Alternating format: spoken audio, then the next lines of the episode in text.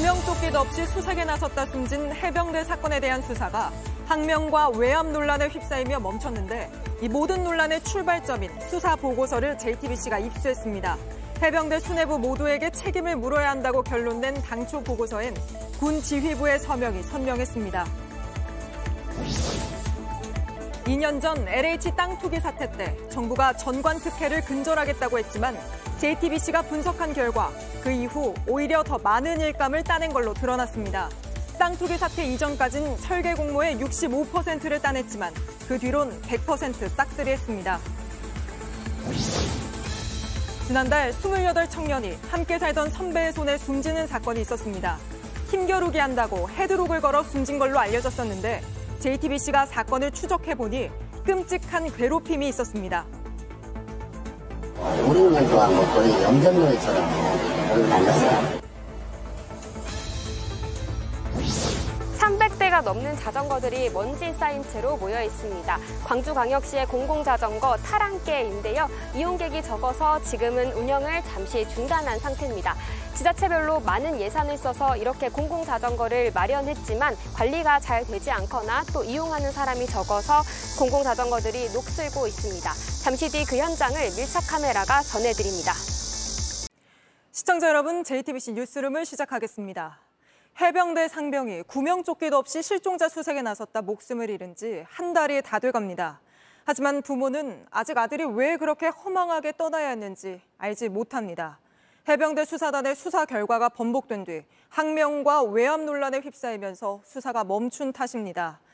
이 모든 논란의 출발점인 해병대 수사단의 수사 보고서를 JTBC가 입수했습니다. 해병대 사단장, 그러니까 지휘부에게까지 책임을 물어야 한다. 이렇게 결론낸 보고서엔 해병대 사령관과 해군 참모총장, 그리고 이종섭 국방장관의 사인이 보시는 것처럼 선명했습니다. 하지만 이 수사 보고서는 현재 사실상 무효가 된 상황입니다. 먼저 김지아 기자의 보도 보시고 의문점들을 하나하나 따져보겠습니다. 해병대 수사단이 고 최상병 사망 원인을 수사한 뒤 이종섭 국방부 장관에게 보고한 11페이지 분량의 수사 보고서입니다. 결제 날짜는 7월 30일. 보고서 맨 앞장의 국방부 장관 결재 칸에 이종섭 장관의 서명이 적혀 있습니다.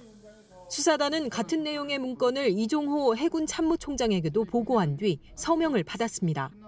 앞서 28일에는 김계환 해병대 사령관의 서명도 받았습니다. 군의 정식 보고 개통을 차례로 밟았고 지휘관들이 모두 결재를 한 겁니다. 특히 보고서 앞페이지엔 따로 수사 결과를 요약해놨습니다. 사단장의 지적으로 예하 지휘관이 부담을 느껴서 허리 아래 입수를 지시하게 됐다고 사단장의 과실을 분명하게 적시했습니다. 그러면서 사단장 등 8명을 업무상 과실치사 혐의로 경찰에 이관하겠다는 향후 절차도 밝혔습니다. 하지만 이 결재는 다음 날 뒤집혔습니다. 향후 수사에 영향을 미칠 수 있다는 우려가 있어서 어제 계획되어 있던 설명을 취소하였습니다. 특히 군 지휘 계통을 제대로 밟아 결국 국방장관까지 손수 서명한 수사 결과를 중간 결재라고 해명하기도 했습니다. 신범철 국방부 차관이 해병대 사령관에게 전화해 장관의 결재는 중간 결재라며 보고서에 법리상 다툼이 있다고 말한 겁니다. 이 때문에 보고한 대로 수사 기록을 경찰에 넘긴 박정훈 전 수사단장은 보직 해임됐고 학명 혐의를 받고 있습니다. JTBC 김지아입니다. 보신 것처럼 국방부는 장관까지 서명한 바로 그 다음 날 갑자기 결과를 경찰에 넘기지 말라고 했습니다. 윗선을 감싸려 한 것 아니냐는 의혹에 국방부는 줄곧 초급 간부들이 포함된 게 우려돼 그랬다고 밝혀왔습니다. 그런데 저희가 11페이지 분량의 수사 보고서를 모두 확인해 보니 보고서엔 임성근 해병대 1사단장 등 고위 간부의 혐의가 중점적으로 적혀 있었습니다. 계속해서 김민관 기자 보도 보시고 좀 더 이야기 나눠보겠습니다. 11페이지의 보고서에는 임성근 해병대 1사단장의 업무상 과실치사 혐의에 대한 설명이 가장 많이 담겨 있습니다. 수사단이 판단한 임 사단장의 책임은 크게 4가지입니다. 실종자 수색이 주요 임무라는 걸 알고도 출동 당일에야 뒤늦게 여단장에게 상황을 전파한 데다 구명조끼나 안전로프 같은 안전장비에 대한 지시는 없던 것으로 확인됐습니다. 반면 해병대라는 게 눈에 잘 띄도록 빨강색 체육복으로 복장을 통일하라거나 경례를 철저히 하라는 등 안전과 무관한 부분만 강조한 것으로 조사됐습니다. 앞서 언론 브리핑용으로 따로 만들어졌던 3페이지짜리 문건보다 사단장의 혐의가 더 자세히 적혀 있습니다. 보고서에는 사단장 이외에도 여단장과 포대장 등 지휘관 4명의 혐의도 개별적으로 기록됐습니다. 반면 초급 간부들에 대해선 혐의가 구체적으로 담기지 않았습니다. 초급 간부 3명을 함께 묶어 현장 안전통제 소홀 및 사고 대책 미강구라고만 기록돼 있었습니다. 하지만 국방부는 수사 결과를 경찰에 넘기지 말라고 지시한 이유가 초급 간부들을 보호하는 차원이라고 설명한 바 있습니다. 혹시 말씀드린 게 적절한지는 모르겠지만 그중에 거의 반수가 하급 간부 또는 초급 간부들입니다. 이 때문에 군의 설명과 달리 혐의가 더 많이 적시된 사단장을 보호하려고 한 게 아니냐는 의혹이 이어지고 있습니다. JTBC 김민관입니다. 네, 국방부 출입하는 김민관 기자와 좀 더 이야기 나눠보겠습니다. 자, 김 기자, 우선 저희가 오늘 숨진 해병대원의 이름을 부르지 않기로 한 이유부터 설명해 주시죠. 네, 일단 관련 보도들로 진실이 밝혀지기를 누구보다 원하는 건 바로 유족들일 겁니다. 다만 아들의 이름이 부를 때마다 가슴이 너무 아프다, 너무 힘들다는 뜻을 저희 취재진에게 전달해 주셨습니다. 그 뜻을 존중해 앞으로는 이름 대신 고 최상병이라고 부르겠습니다. 네, 수사까지 막혀서 정말 참담한 심정이실 텐데요. 근데 저희가 그 해병대 수사 보고서를 보니까 국방장관까지 쭉 결재를 밟아서 검토하고 사인한 게 확인이 되던데 국방부는 왜 이걸 그저 중간 결재라고 했던 건가요? 일단 이 문건들을 보겠습니다. 저희가 이 확보한 문건들인데 바로 박정훈 전 수사단장이 차례차례 직접 보고를 했던 문건들입니다. 보시는 것처럼 이 이종섭 국방장관에게 보고가 됐고 결재가 됐다는 사실은 이미 알려진 사실이지만 국방부는 그동안 이것이 최종 승인이 아니다, 중간 결재였기 때문에 언제든 번복할 수 있다는 입장을 계속 내비쳐 왔습니다. 그런데 저희가 문건을 확보해 확인을 해보니 단순히 장관뿐만이 아니라 해병대 사령관, 해군 참모총장, 국방부 장관에 이르기까지 이렇게 차례차례 절차를 밟아서 승인을 받아온 게 확인이 됐습니다. 즉 승인을 받을 때는 지휘 계통을 따라서 차례차례 절차를 밟았는데 이를 무효화시킬 때는 전화 한 통, 쉽게 한 말에 말 한마디로 번복하려고 했던 겁니다. 그런 일이 군에서는 흔한가요? 흔하지 않습니다. 흔하지 않기 때문에 외압 의혹이 나오고 있는 겁니다. 네, 특히 뭐 국방장관은 군의 최고 책임자인데 국방장관이 사인한 게 다음 날 뒤집혔다는 데에서 여러 의혹이 나오고 있죠. 근데 그렇게 한 이유를 두고도 지금 말이 엇갈리고 있지 않습니까? 그렇습니다. 국방부는 하급 간부들을 혐의 사실에 빼라 이렇게 지시를 했다는 뜻이었고 이 박정훈 전 수사단장은 초급 간부, 하급 간부가 아니라 해병대 1사단장의 혐의 사실을 빼라는 외압을 받았다 이렇게 반복해서 주장을 하고 있습니다. 제가 그래서 이 11쪽 분량의 보고서를 확인을 해봤습니다. 먼저 분량 면에서 가장 큰 부분을 차지하는 건 임성근 1사단장의 혐의에 대한 사실 부분이었습니다. 하급 간부들의 혐의 내용은 현장 안전통제 미흡이란 식으로 간략하게만 실려 있었습니다. 따라서 상식적으로 경찰이 이 보고서를 넘겨받아서 수사를 하게 된다면 가장 먼저 수사선상에 오를 인물은 사단장이 될 것으로 보입니다. 게다가 그동안 군이 초벌 수사를 해서 경찰로 이첩한 군 사망 사고가 모두 6건이었는데 네. 이 중 혐의 사실을 뺀 건 한 건도 없었습니다. 아, 그렇습니까? 그런 면에서도 이번이 좀 이례적인 거군요. 박정훈 전 수사단장은 이번 일로 항명 혐의로 수사까지 받게 됐는데 그 수사는 어떻게 진행되고 있습니까? 일단 군검찰의 수사는 공정하지 못하다, 믿지 못하겠다면서 박 대령 측은 수사를 감시할 군검찰 수사심의위원회를 꾸려달라고 요청을 했고 그 요청이 오늘 받아들여졌습니다. 하지만 이 위원회에는 박 전 단장에게 외압을 행사했다고 주장하고 있는 이 국방부 법무관리관이 포함되어 있어서 공정성 논란이 여전히 일어나고 있습니다. 이에 대해서 국방부는 법무관리관은 위원회 구성뿐 아니라 의사결정 과정에도 참여하지 못한다 이렇게 해명을 내놨습니다. 네, 원래 이게 다 숨진 상병의 억울함을 풀어주겠다고 시작한 거였는데 일이 이렇게 되면서 유족들의 억울함이 정말 커지고 있습니다. 계속 취재해 주시길 바랍니다. 김민관 기자였습니다. 네, LH 소식으로 이어갑니다. 2년 전 LH 전현직 직원이 유착한 땅 투기 사태가 터지자 정부는 전관 특혜를 근절하겠다고 선언했습니다. 그런데 JTBC가 LH 용역 현황을 살펴보니 땅 투기 사태 이후 전관업체들의 일감 장악력은 훨씬 더 커진 걸로 드러났습니다. 먼저 정아람 기자 보도 보시고 이어서 왜 이런 일이 벌어진 건지 짚어보겠습니다. 3기 신도시 가운데 가장 큰 규모인 경기도 남양주 왕숙지구입니다. 전관이 많은 K모 건축사 사무소는 지난해 다른 업체들과 컨소시엄을 구성해 두 구역의 설계 용역을 따냈습니다. LH 땅 투기 사태 때 전관 특혜를 없애겠다며 정부가 공모 강화 등의 대책을 내놨지만 K건축사 사무소엔 통하지 않았습니다. 이 업체는 결국 붕괴 참사가 난 광주 아이파크와 인천 검단자이, 그리고 철근 빠진 LH 아파트에서 설계와 감리 등을 맡았습니다. LH 땅 투기 사태 이후인 2021년 4월부터 현재까지 K건축사 사무소가 LH에서 따낸 설계 감리 일감은 모두 12건, 계약금은 250억 원에 달합니다. 다른 전관 업체들은 어떨까? 같은 기간 LH 조달 시스템에 공개된 용역 발주 현황을 살펴봤습니다. 설계 잘한 업체 한 곳을 수의계약 대상으로 정하는 설계 공모 입찰은 100% 모두 전관 업체가 가져갔습니다. 땅 투기 이전 3년간은 전관 업체의 장악 비중이 65%였는데 이제는 다 가져가고 있는 겁니다. 20억 원 이상 큰 규모의 설계 감리 용역 대수는 종합심사 낙찰제 대상인 127건 가운데 한 곳을 뺀 126건, 99% 이상을 모두 전관업체가 낀 컨소시엄이 가져갔습니다. 이 역시 땅 투기 사태 이전 3년 동안 93%였던 비중이 더 높아진 겁니다. LH 쪽 일을 많이 하는 설계사무소들은 LH 현장 공모나 그걸 참여하기 위해서는 대부분 LH 정관이 있어야 된다 볼 수밖에 없는 게 출발 선상이 달라요.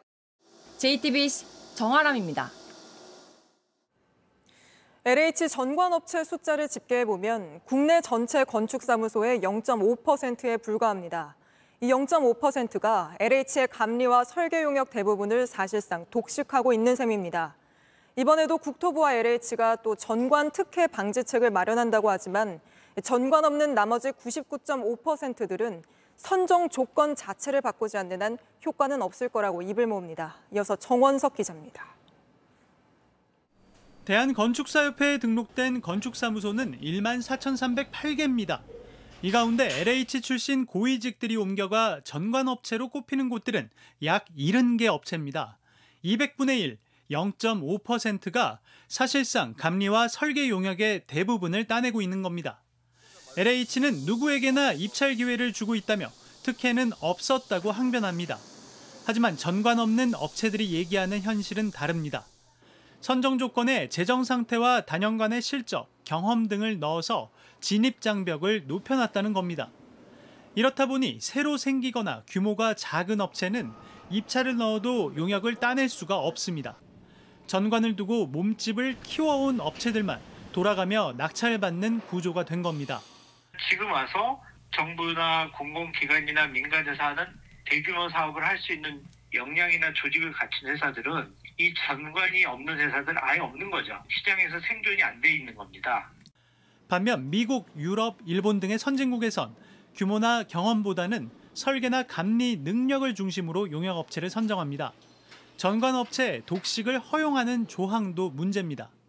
LH와 계약을 너무 많이 체결한 경우 감점을 준다고 하지만 컨소시엄을 구성해서 계약을 덜한 업체를 주관사로 내세우면 이 규제를 피할 수 있습니다. 전관업체들이 이른바 짬짬이를 할 수 있는 이유입니다.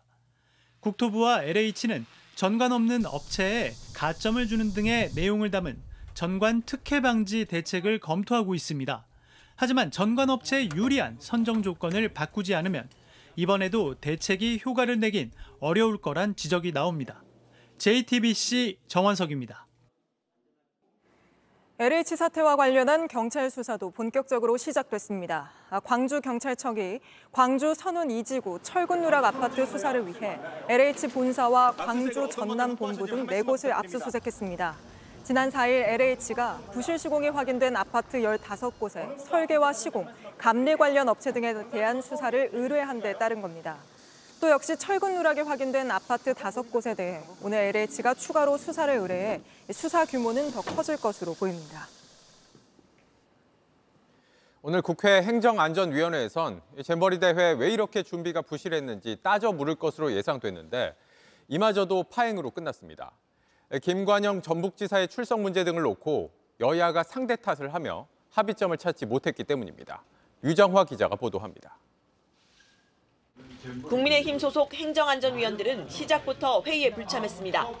잼버리 집행위원장인 민주당 소속 김관영 전북지사가 출석하지 않았다는 이유입니다. 민주당을 향해 김관영 방탄에 나선 거냐고 했습니다. 1,171억이라는 예산이 제대로 쓰여졌습니까? 그 열악하기 거지없는 기반시설 조성, 운영의 책임자가 누굽니까? 전북도지사의 책임 아닙니까? 민주당은 오늘 회의는 오송 지하차도 수해 피해 등을 논의하기 위해 지난달 여야가 합의한 일정이라며 김 지사는 다른 날짜에 출석하면 된다고 맞섰습니다. 이상민 행정안전부 장관의 불출석도 문제 삼았습니다. 전 정부 탓, 그리고 전라북도 탓을 하기 위해서 그 책임을 회피하고 잼버리 파행에 비난받는 윤석열 정권과 행정안전부 장관 수호를 위해서 어깃장만 놓고 있습니다. 국민의힘 간사는 의사진행 발언만 듣고 자리를 떴고 회의는 26분 만에 끝났습니다. 제 얘기 듣고 가세요. 아직 회의 끝나지 않았습니다. 무엇이 두려워서 도망가십니까? 간사님! 제 얘기 좀 듣고 가세요! 결산안과 재난 관련 법안은 상정조차 되지 못했고 여야는 회의 파행의 책임을 놓고서도 장외 설전을 이어갔습니다. JTBC 유정화입니다. 잼버리 대회 1년 전에 사전 점검 차원에서 프레 잼버리란 걸 개최하려다 코로나 위험하다며 취소한 일이 있었습니다. 그런데 이 사전 점검 행사마저 사실 코로나 때문이 아니라 부지 매립부터 상하수도까지 제대로 준비된 게 없어서 취소했던 것으로 드러났습니다. 박소연 기자입니다. 불과 행사 개최를 2주 앞둔 지난해 7월 19일, 여성가족부가 프레잼버리를 전격 취소한다고 발표했습니다. 표면적인 이유는 코로나19 재확산이었습니다. 행사를 강행하면 청소년들의 건강과 안전에 우려가 제기된다는 것이었습니다. 하지만 근본적인 이유는 따로 있었습니다. 지난해 8월 국회 여성가족위원회가 작성한 결산 검토 보고서입니다. 잼버리 부지의 상하수도와 그늘시설, 주차장 등 기반시설 공사를 지난해 5월에야 시작했습니다. 야외 무대와 잔디광장 등 대집회장 공사도 그해 6월이 되어서야 착공했습니다. 프레잼버리가 열리기 바로 직전인데 제대로 된 게 거의 없었던 겁니다. 위원회는 여성가족부의 프레잼버리의 정상 개최에 회의적인 입장이라며 행사 준비를 더 철저히 하라고 지적했습니다. 문제는 또 있었습니다. 여가부와 전북도 등 관계기관들은 준비 초기 단계부터 프레잼버리가 제때 열리지 못할 거란 걸 알고 있었습니다. 농림축산식품부는 잼버리 부지 매립의 마무리가 2022년 말에야 가능하다고 우려했습니다. 하지만 관계기관들은 공사기간을 단축하기 위한 대책은 따로 마련하지 않았습니다. 결국 우려는 현실이 됐고 프레잼버리는 열리지 못해 사전 점검할 기회는 날아갔습니다. JTBC 박소연입니다. 저희는 대회 준비가 왜 이렇게 부실했나 따져보기 위해 조직위원회가 모여서 어떤 회의를 했나 살펴봤습니다. 6개월 뒤가 대회인데 회의 내용은 명예위원장을 누구로 할지, 대통령과 오찬은 어떻게 할지가 중심이었고 폭염 대책 같은 건 찾아볼 수 없었습니다. 최연수 기자가 취재했습니다. 잼버리 조직위가 만든 잼버리 현안사항 보고서입니다. 행사를 6개월 앞뒀을 때입니다. 위원장을 덧뽑겠다, 명예위원장을 추대하자, 4월에 대통령과의 점심을 추진하겠다는 내용들입니다. 더위나 비에 대한 내용은 한 줄도 없습니다. 한 달 뒤 또 다른 보고서입니다. 메타버스 체험관에 213억, 메타버스 플랫폼에 9억 원을 쓰겠다고 돼 있습니다.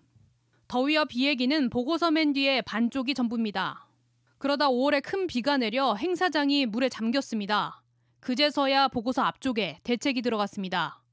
김현숙 여성가족부 장관은 화상회의에서 1분 사이 빨리라는 말만 5번이나 했습니다.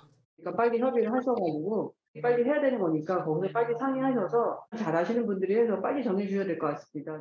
빨리 다 시설 완공이 되도록 하고. 하지만 구체적인 방향이 없으니 조직위와 전라북도는 서로 책임을 떠넘겼습니다. 조직위에서 조속히 좀 확정을 해주면 그 전북이 설치해서 제공하고 관리하게 돼 있는데. 회의는 이대로 끝났습니다. 네, 더 협의를 해주세요. 지금.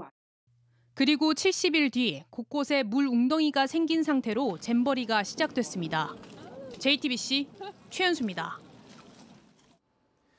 14명이 숨진 오송 지하차도 참사가 발생한 지 한 달이 지났습니다. 물에 잠긴 지하차도에서 가까스로 빠져나왔던 생존자들이 당시 내부 영상을 공개했습니다. 생사의 순간에 서로를 돕는 시민들의 모습이 그대로 담겼습니다. 조소희 기자가 보도합니다. 지하차도엔 물이 밀려들고 747 버스는 벗어나려 가속을 냅니다. 가속 페달을 밟아도 버스는 나아가지 못합니다. 물살은 그 정도로 강하고 빨랐습니다. 뒤따라오던 대형 화물차, 위험을 감지하고 버스 뒤를 들이받습니다. 그리고 밉니다. 하지만 소용없습니다. 옆 차선 차량들은 물살에 밀려 뒤엉켰고 버스 승객들은 창문을 열고 탈출합니다. 책임 있는 누구도 통제하지 않았던 이곳, 각자 도생이 시작됐습니다. 결국 서로 도운 건 시민들이었습니다. 걸어서 탈출하던 남성, 깔린 차 운전자를 확인한 뒤 꺼냅니다. 차량 위로 올라간 다른 남성, 물에 빠진 이웃을 구해보려 손을 뻗습니다. 천장 조명을 붙잡고 버티려고 하지만 거센 물살에 휩쓸립니다. 생과사를 가른 건 불과 몇 초, 시민들을 구한 이 남성은 지하차도에서 나오지 못했습니다. 물이 범람을 해갖고요. 다 갇혀있어요, 여기. 이 시각 신고는 쏟아졌습니다. 사고 뒤 15분 동안 이어진 신고에 대한 답은 어디세요? 위치가 어떻게 되세요? 였습니다. 지하차도에서 14명이 숨졌고 11명이 살아나왔습니다. 당시 기억을 떠올릴 수 없는 고통의 나날을 보내고 있고 일상 회복이 가능할지 가능조차 할 수 없는 암담한 상태입니다. 사망자와 유족을 배려해 입장 발표를 미뤘던 생존자 협의회는 오늘 김영환 충북지사 등을 검찰에 고발했습니다. JTBC 조소입니다. 오늘 대학과 시청 등 수백 곳을 폭파하겠다는 협박 메일 신고가 들어와 전국 곳곳에서 폭발물 수색 작업이 벌어졌습니다. 살인 예고글도 계속 올라오고 있는데 장난이라 하더라도 이런 협박 경찰에 잡힙니다. 최하은 기자입니다. 안전 문제로 출입할 수 없다고 적혀 있습니다. 택배도 건물 밖에서 받도록 했습니다. 폭발물 처리반과 탐지견이 수색합니다. 입구에는 경찰 저지선이 쳐졌습니다. 경찰은 오늘 서울시로부터 폭탄 테러를 예고하는 이메일 2통을 받았다는 신고를 받았습니다. 서울대, 카이스트 등 대학과, 수원과 화성 등 시청, 대검찰청 등 전국의 수백 곳이 지목됐습니다. 압력밥솥을 이용한 폭탄을 터뜨리겠다는 내용이었습니다. 2억 7천만여 개를 설치했다고도 적었습니다. 전국에 경찰 특공대가 투입돼 수색 작업을 벌였습니다. 직원뿐만 아니라 민원인들까지 다 해서 청사를 아예 다 입혀놓고 발견된 폭발물은 없었습니다. 경찰은 이재명 더불어민주당 대표 협박범과 같은 인물이 보낸 것으로 추정하고 있습니다. 이번이 4번째 협박 메일입니다. 모두 일본 법률사무소 이름으로 보내졌습니다. 경찰은 일본 경시청에 수사 협조를 요청했습니다. 살인 예고도 계속되고 있습니다. 한 온라인 커뮤니티엔 윤석열 대통령을 언급한 글도 올라와 경찰이 쫓고 있습니다. 지난달 21일부터 오늘까지 확인된 살해 예고글은 383건에 달합니다. 작성자 164명이 붙잡혔고 이 가운데 17명은 구속됐습니다. JTBC 최하은입니다. 약물에 취한 채 롤스로이스 차량을 몰다 20대 여성을 들이받은 운전자는 사고 당일 수면 마취제를 2차례 맞았던 것으로 드러났습니다. 뇌사 상태에 빠진 피해 여성 측은 오늘 운전자에게 약물을 처방한 의사를 경찰에 고소했습니다. 김지윤 기자가 취재했습니다. 한 남성이 비틀거리면서 병원을 나옵니다. 휘청이며 걷다가 도로를 무단횡단합니다. 이 남성이 몰던 롤스로이스 차량은 100m도 못 가 인도로 돌진해 20대 여성을 치였습니다. 이 남성은 체포됐지만 곧 풀려났습니다. 유튜브 방송에 나가 혐의를 부인했고 구속 전에도 같은 말을 했습니다. 그런데 약물 과다 투약하신 거 아닌가요? 아닙니다. 하지만 경찰 수사 결과 이 남성은 하루 만에 수면 마취제 등을 2번이나 맞은 걸로 드러났습니다. 해당 병원 측은 치료 목적 이외의 투약은 없다고만 밝혔습니다. 피해자 측은 오늘 약물을 처방한 의사를 경찰에 고소했습니다. 사고 당일 신 씨에게 2종의 마약류를 투약해준 압구정역 인근 모 성형외과 의사에 대하여는 교통사고와 직접적인 연관성이 있다고 판단하여 지난 2월부터 운전한 남성에게 비슷한 약물을 처방해준 다른 의사 3명도 고발했습니다. 피해 여성은 현재 뇌사 상태입니다. 전신의 골절 등 중상을 입었고 추가 수술 등 치료를 남겨둔 상태에서 뇌사에 빠진 상황이라 20대인 피해자는 학업을 위해 서울로 올라와 아르바이트를 마치고 집으로 가던 중 사고를 당한 걸로 알려졌습니다. JTBC 김지윤입니다. 지난달 28살 남성이 함께 지내던 사람들 손에 숨지는 사건이 있었습니다. 힘겨루기로 헤드록을 하다 그랬다고 진술했는데 저희 취재진이 추적해보니 전혀 다른 얘기가 숨어 있었습니다. 숨진 남성은 오랜 기간 폭행에 시달려왔고 일용직으로 번 돈도 거의 받지 못하며 노예처럼 지내왔다고 합니다. 조혜연, 연지환 두 사회부 기자의 추정 리포트 보시겠습니다. 119 구급차가 들어옵니다. 잠시 뒤 한 청년이 실려 나옵니다. 올해 28살 우혁 씨입니다. 병원으로 옮겨졌지만 결국 숨졌습니다. 함께 지내던 김모 씨 일행이 신고했습니다. 구급대원에게 힘겨루기를 하다 헤드록을 걸었다고 말했습니다. 난 진짜 억울하다. 장례식장에 와서도 얘기하는 자체가 전부 다 지네는 아니다. 부검 결과는 전혀 달랐습니다. 갈비뼈 곳곳이 부러져 폐가 손상됐고 허벅지 근육도 떨어져 나갔습니다. 취재진은 우혁 씨의 휴대전화기부터 확인했습니다. 마지막에 한 사람한테 계속 10통 정도 전화한 건데 그 숨지기 직전까지 계속 전화를 한 거네? 네. 병원에 실려가기 3시간 전 우혁 씨가 통화를 했던 A 씨를 찾아갔습니다. 말 안 했어, 상대방이. 뭐라고 내가? 혹시 왜 있어요? 여보세요? 여보세요?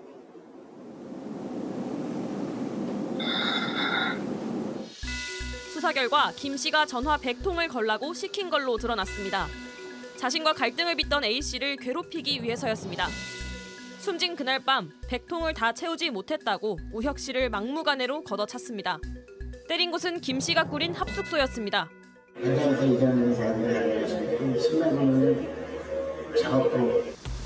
취재진은 김 씨와 우혁 씨의 관계를 추적해봤습니다. 우리 핸드폰 대리점에서 만나가지고 최근까지도 그 일을 했다고 하니까 거기 그 대리점 가봐야겠네 거기를.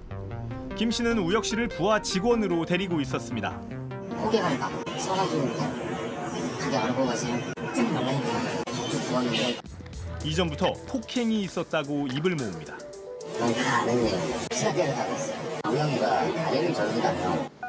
우혁 씨는 공사장에서 일용직으로도 일했습니다. 경찰에다가 다 했으니까 전화 끊을게요. 김 씨는 인력사무소에서 일을 받아 우혁 씨에게 줬습니다. 일이 끝나면 돈도 김 씨가 보내줬습니다. 10,000원 받고 저녁에 그리고 1,500원 받고. 10,000원? 네. 10,000원? 김 씨가 사실상 모든 걸 통제한 겁니다. 김 씨는 노골적으로 돈도 달라고 했습니다. 그리고 내 돈은 어떻게 할 거야? 평일날 야간에 나가 있는데 그쪽에다 제가 가부라는 쪽으로 해갖고 하면 가부 요청하는 건 하지 말고. 가족에게 손을 빌려 김 씨에게 보내기까지 했습니다. 우혁 씨는 맨밥에 고추장으로 끼니를 때우기도 했습니다. 그런데 이런 우혁 씨가 이사로 올라 있는 회사 법인들이 있었습니다. 파기로 고소가 돼 있는 상태였고요. 세카중으로 5억이 현금된 내역이 있어요. 유족들은 우혁 씨의 명의가 불법적으로 도용된 건지 수사해달라고 요청했습니다. 못 감고 있어. 나도 그렇고 쟤도 그렇고 눈을 못 감어 애가. 김 씨는 현재 우발적으로 우혁 씨를 때려 숨지게 했다는 상해치사 혐의로 구속돼 재판에 넘겨졌습니다. 하지만 유족들은 우혁 씨가 노예처럼 착취당하다 고의에 의해 살해된 거라며 사건의 전말을 밝혀야 한다고 강조했습니다. JTBC 연지환입니다. 지난달 판문점에서 북한으로 넘어간 미군 병사와 관련해 그간 침묵해온 북한이 처음으로 공식 입장을 내놨습니다. 북한은 이 병사가 미군 내 인종차별에 반감을 품고 넘어왔고 망명 의사도 밝혔다고 주장했습니다. 북한이 곧 있을 한미일 정상회담을 겨냥한 거란 분석이 나오는데 자세한 내용 백민경 기자가 보도합니다. 북한은 지난달 판문점에서 북한으로 넘어간 주한미군 트래비스 킹 2병의 월북 사실을 인정했습니다. 조선중앙통신은 이등병 트래비스 킹이 북한 영내에 불법 침입하는 사건이 발생했다며 조사 과정에서 킹 2병이 미군 내 비인간적인 학대와 인종차별에 대한 반감을 품고 월북했다고 보도했습니다. 이어 킹 2병이 불평등한 미국 사회의 환멸을 느꼈다고 말했다며 북한이나 제3국으로 망명할 의사를 밝혔다고 주장했습니다. 북한은 조사를 계속할 것이라고도 덧붙였습니다. 북한이 공식 입장을 내놓은 건 지난달 18일 킹 2병이 월북한 지 약 한 달 만입니다. 특히 18일 열리는 한미일 정상회담을 겨냥했다는 분석입니다. 픽션과 내용상 한미일 3국 정상회담에서 인권 문제에 대해서 논의를 대비해가지고 오히려 미국에 대해서 역공을 취하기 위해서 중간 발표한 것이 아니겠냐. 북한은 조사를 계속하겠다고 밝힌 만큼 당분간 킹 2병을 데리고 있을 것임을 시사했습니다. 이에 따라 미국의 인권 상황을 비판하거나 북미 협상을 위한 카드로 활용될 수 있다는 분석도 나오고 있습니다. 미 국방부는 현지 시간 15일 북한의 주장에 대해 검증할 수 없다면서 킹 2병의 귀환에 초점을 맞추고 있다는 입장을 재확인했습니다. JTBC 백민경입니다. 최악의 산불로 하루아침에 가족과 이웃을 잃은 하와이 주민들은 슬픔이 채 가시기도 전에 또 다른 불안에 떨고 있습니다. 잿더미가 된 마을에 총 든 강도, 또 땅 팔라는 부동산 투기꾼까지 모여들고 있습니다. 홍지은 특파원입니다. 잿더미가 된 마을로 차들이 다시 향합니다. 집과 일터 모두 잃었지만 내 터전으로 가겠다는 마음만은 간절합니다. And we've already dealt with so much heartache. It's just like to have to deal with more heartache on top of that. It's just, you know, I would like to be able to like secure like the things that are left. 하와이 당국은 원래 살던 주민들에게만 마을로 가는 임시 통행증을 내줬다가 하루 만에 중단했습니다. 경비가 허술한 틈을 타 범죄가 늘고 있기 때문입니다. 외지인이 들어와 주민에게 총을 겨누는가 하면 차에서 휘발유를 빼내가는 일도 벌어지고 있습니다. 먹을 것을 기부하러 왔다가 뺏겼다는 증언마저 나왔습니다. I definitely don't want to take up for the looters in any means. You know, it's a terrible thing to take advantage of this type of a situation, but you know, people are desperate right now. 폐허가 된 마을이 누군가에겐 기회의 땅이기도 합니다. 재건 전에 땅을 사들여 큰돈 벌려는 부동산 업자들의 문의가 늘었다는 보도도 나왔습니다. 한편 현지 당국은 재난 대비 경보용 사이렌에 일부 문제가 있었다고 시인했습니다. Sirens were typically used for tsunamis or hurricanes. But the sirens, some were broken, and we're investigating that. 초동 대처 실패에 대한 당국의 책임 여부에 이목이 쏠리고 있습니다. 로스앤젤레스에서 JTBC 홍지은입니다.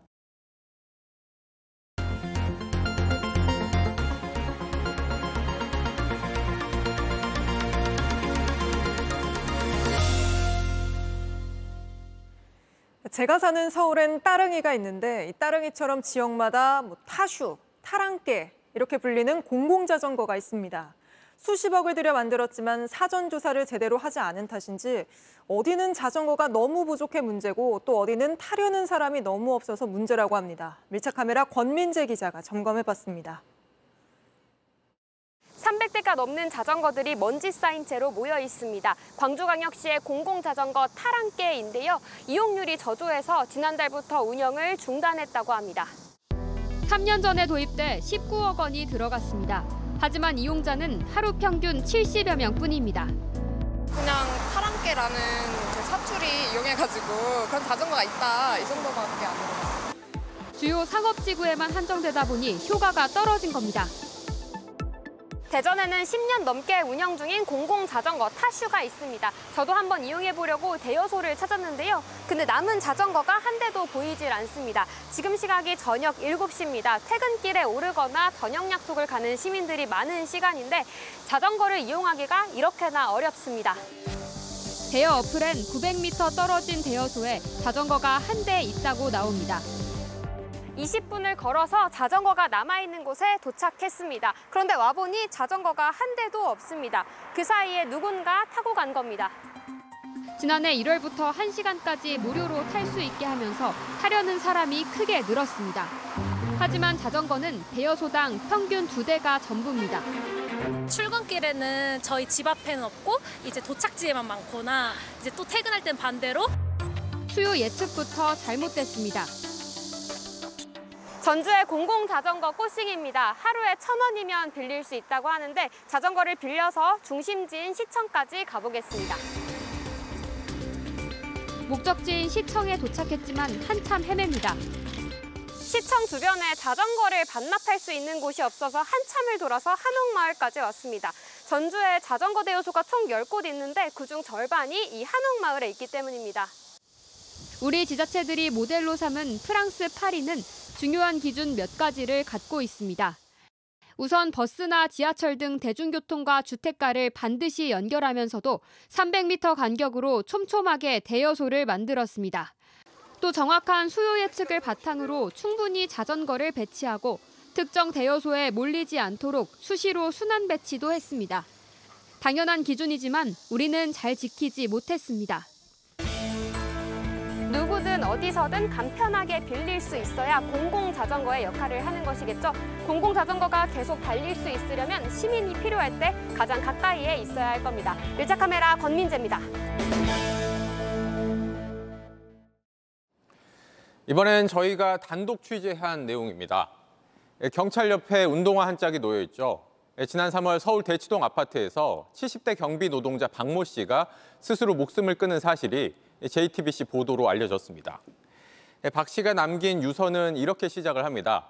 나를 죽음으로 끌고 가는 관리자는 책임져야 한다. 관리소장의 괴롭힘을 폭로한 겁니다. 동료들도 나섰습니다. 관리소장 때문에 10명 넘게 이직할 정도였다는 겁니다. 그 후로 5달이 지났는데 저희가 다시 가보니 관리소장은 그대로 자리를 지키고 있었습니다. 반면에 박 씨 편을 들었던 동료는 해고가 됐습니다. 관리소장은 박 씨의 죽음을 가족 탓으로 돌리고 있었습니다. 유족은 소장을 고소하기로 했습니다. 송승환 기자가 취재했습니다. 관리소장은 경비원 박 씨가 숨진 게 가족 관계 때문이라고 주장했습니다. 그런데 죽었을까? 나는 가족 관계를 봅니다. 가족 관계가 이것이 좀 있으니까 할 수 있겠죠. 난 그렇게 쌉니다. 자신의 괴롭힘 때문이 아니란 겁니다. 유서에 가족에 대한 내용이 없단 걸 근거로 들었습니다. 자식 자살을 하고 그동안 미안했다 한마디 없어요. 그러면서 유서가 조작됐단 말까지 했습니다. 유서도 아니고 조작된 누가 써준 걸 보고 백진 사는 그거란 말이에요. 이 문체가 자살자의 문체는 보세요. 유족들은 큰 충격을 받았습니다. 그 당사자가 지옥에 살고 있는 어머니와 자녀들에게 그런 얘기를 할 수 있다는 것 자체가 이해가 안 된다고 해요. 박 씨가 유서를 미리 연습했던 수첩도 공개했습니다. 아버지께서 직접 미리 다 작성을 하셔서 이제 옮겨 적으신 거죠. 유족은 관리소장이 박 씨를 강등시키라고 지시한 내용을 경비일지에서 지운 것도 경찰에 수사해달라고 했습니다. 또 고용노동부에 직장 내 괴롭힘을 조사해달라는 진정서도 냈습니다. 좀 더 철저하게 조사를 해서 다시는 이런 일이, 가슴 아픈 이런 일이 없었으면 좋겠습니다. 동료 경비원 진술서엔 관리소장이 박 씨에게 다른 직원들 앞에서 지시사항을 복명복창하게 해 박 씨가 수치스럽고 괴로워했다는 내용이 담겨 있습니다. JTBC 송승환입니다.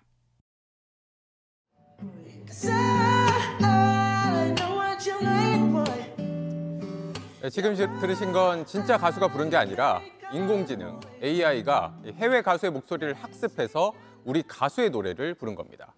그런데 이게 갈수록 진짜와 구별이 안 될 정도라 가수들의 불만이 터져 나오고 저작권 논란도 불거지고 있습니다. 정재우 기자입니다.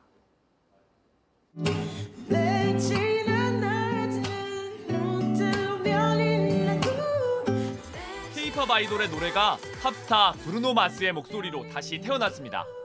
실제로 부른 게 아니라 인공지능이 브루노 마스의 목소리를 학습해 만든 겁니다. 손쉽게 만들 수 있어 요즘 큰 인기를 끌고 있는데 실제 목소리의 주인도 놀라움을 감추지 못합니다.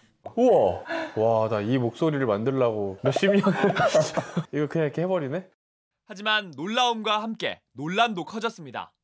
원작자나 가수의 저작권을 침해한다는 겁니다. 그러자 최근 구글과 유니버셜 뮤직에 저작권의 값을 지불할 수 있는 도구를 개발 중이란 보도도 나왔습니다. AI가 특정 가수의 목소리를 학습해 노래를 만들면 수익을 나누겠다는 겁니다.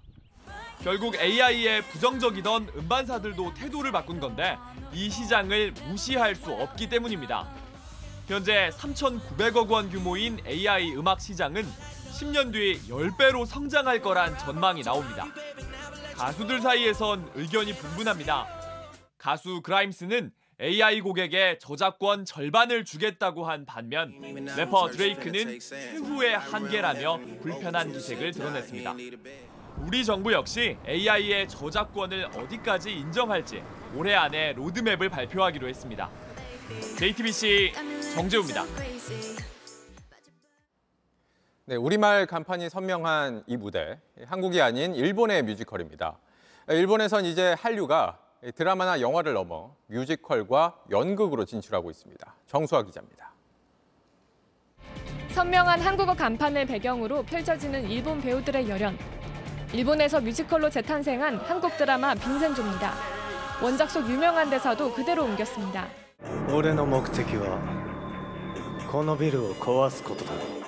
제 의뢰인은 여기를 헐고 새 건물을 지을 겁니다.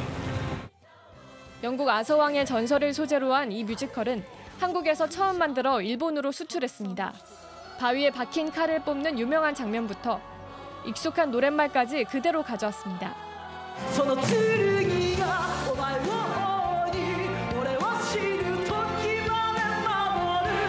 왕으로 만드니 너의 곁에서 끝까지 지키리라. 요즘 일본에선 한류가 기존의 드라마나 영화를 넘어 판을 넓히고 있습니다.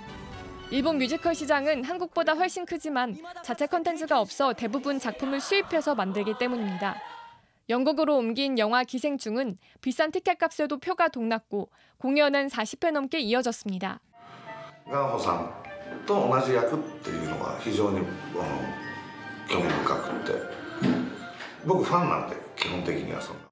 이런 인기 속에서 최근엔 한국 웹툰을 일본에서 뮤지컬화 하려는 움직임도 이어지고 있습니다. JTBC 정수아입니다. 남방 큰 돌고래는 모성애가 강한 동물이라고 합니다. 제주 바다에서 죽은 새끼를 지느러미로 업고 다니는 어미 돌고래의 모습이 포착됐습니다. 모바일 디슈 영상으로 보시죠.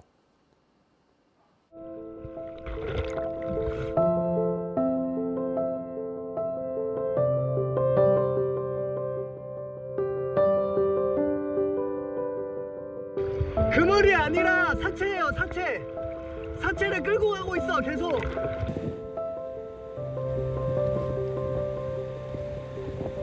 계속 제가 접근하면 도망가지. 도망가.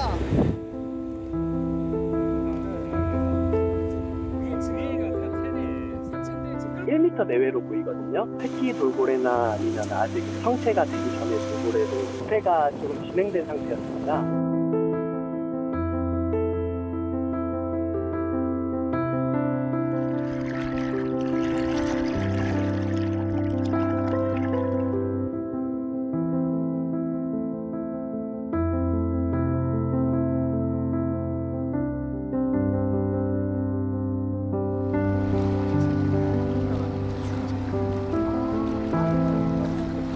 본능적으로 살려고 하는 거죠. 계속 이제 수면 위로 치켜 올려 세워가지고 호흡을 할 수 있게끔.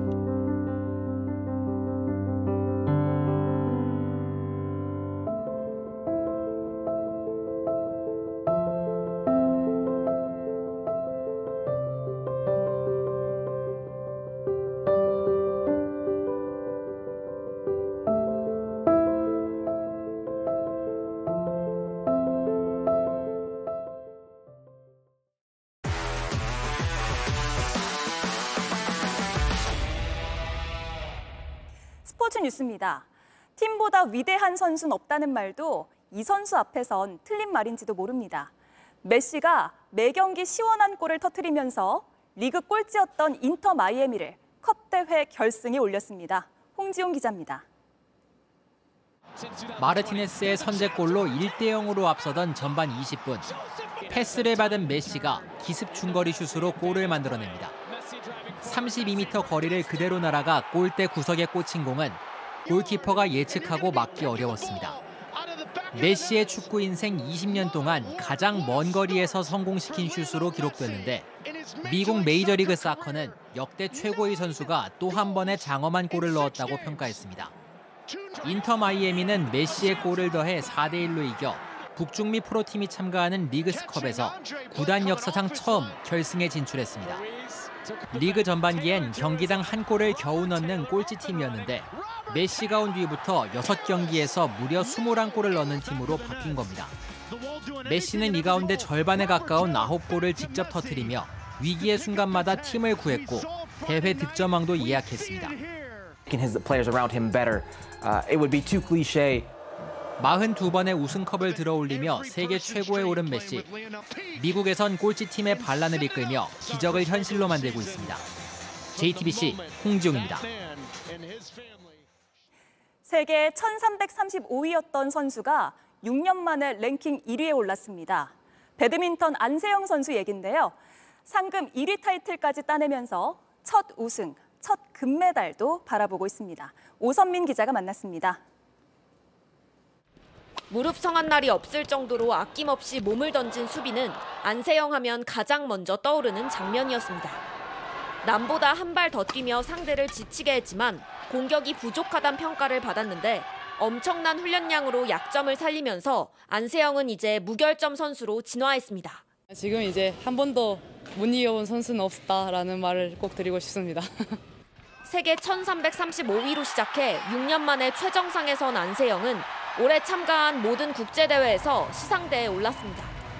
꾸준한 상승세를 유지하면서 올해 5억 원 넘는 상금을 받아 남녀 통틀어 1위에 올랐습니다. 상금 1등은 예상하고 있었고요. 열심히 달렸는데 이 정도 보상은 충분히 받을 만하다고 생각하고 있습니다. 자신감이 붙으면서 닷새 뒤 열리는 세계선수권은 첫 우승을 기대하는 설레는 대회가 됐습니다. 랭킹 1위로 뛰는 세계선수권도 너무 기대가 돼서 랭킹 1위밖에 또 보여주면 되지 않을까라고 생각하고 있습니다.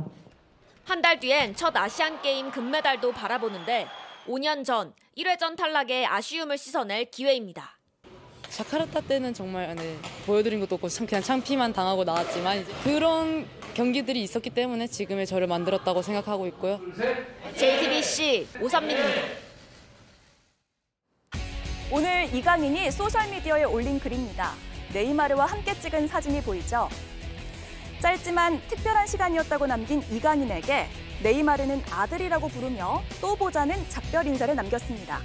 네이마르는 아릴랄 입단식에서 환하게 웃고 있지만 이강인과 네이마르가 함께 하는 축구를 볼 수 없게 된 게 좀 아쉽긴 하네요. 김하성의 엉덩이가 좀 빠지는 듯한데 방망이를 갖다 댑니다.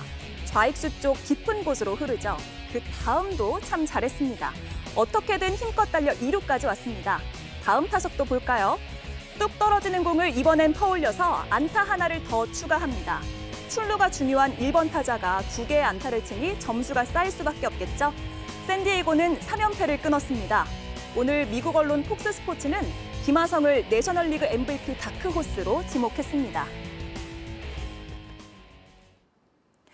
공을 힘겹게 살려내더니 정작 힘껏 쳐야 할 순간이 오자 힘을 빼고 마무리합니다. 알카라스가 왜 세계 1위인지 이 장면에 답이 있습니다.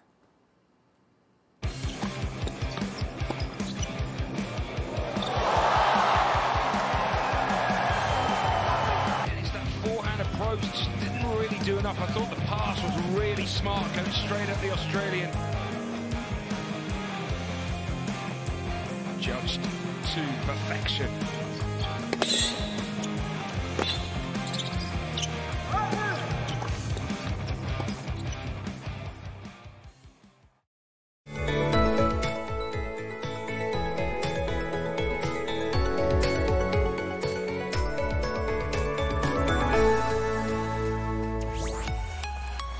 중순을 넘었지만 폭염의 기세는 더 강해지고 있습니다.